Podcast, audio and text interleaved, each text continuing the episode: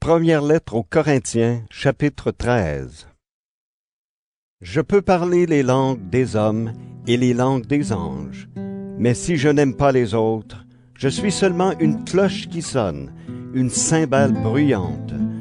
Je peux avoir le don de parler au nom de Dieu, je peux comprendre tous les mystères et posséder toute la connaissance. Je peux avoir une foi assez grande pour déplacer les montagnes. Mais si je n'aime pas les autres, je ne suis rien. Je peux distribuer toutes mes richesses à ceux qui ont faim. Je peux livrer mon corps au feu. Mais si je n'aime pas les autres, je n'y gagne rien. L'amour est patient. L'amour rend service. Il n'est pas jaloux. Il ne se vante pas. Il ne se gonfle pas d'orgueil. L'amour ne fait rien de honteux. Il ne cherche pas son intérêt. Il ne se met pas en colère. Il ne se souvient pas du mal. Il ne se réjouit pas de l'injustice, mais il se réjouit de la vérité. L'amour excuse tout. Il croit tout. Il espère tout. Il supporte tout. L'amour ne disparaît jamais.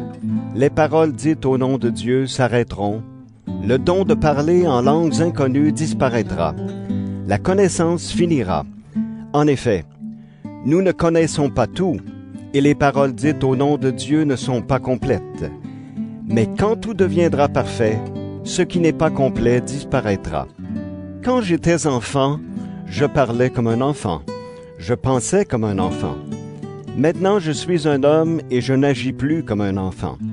À présent, nous ne voyons pas les choses clairement, nous les voyons comme dans un miroir, mais plus tard, nous verrons face à face. À présent, je ne connais pas tout, mais plus tard, je connaîtrai comme Dieu me connaît. Maintenant, trois choses sont toujours là. La foi, l'espérance et l'amour. Mais la plus grande des trois, c'est l'amour.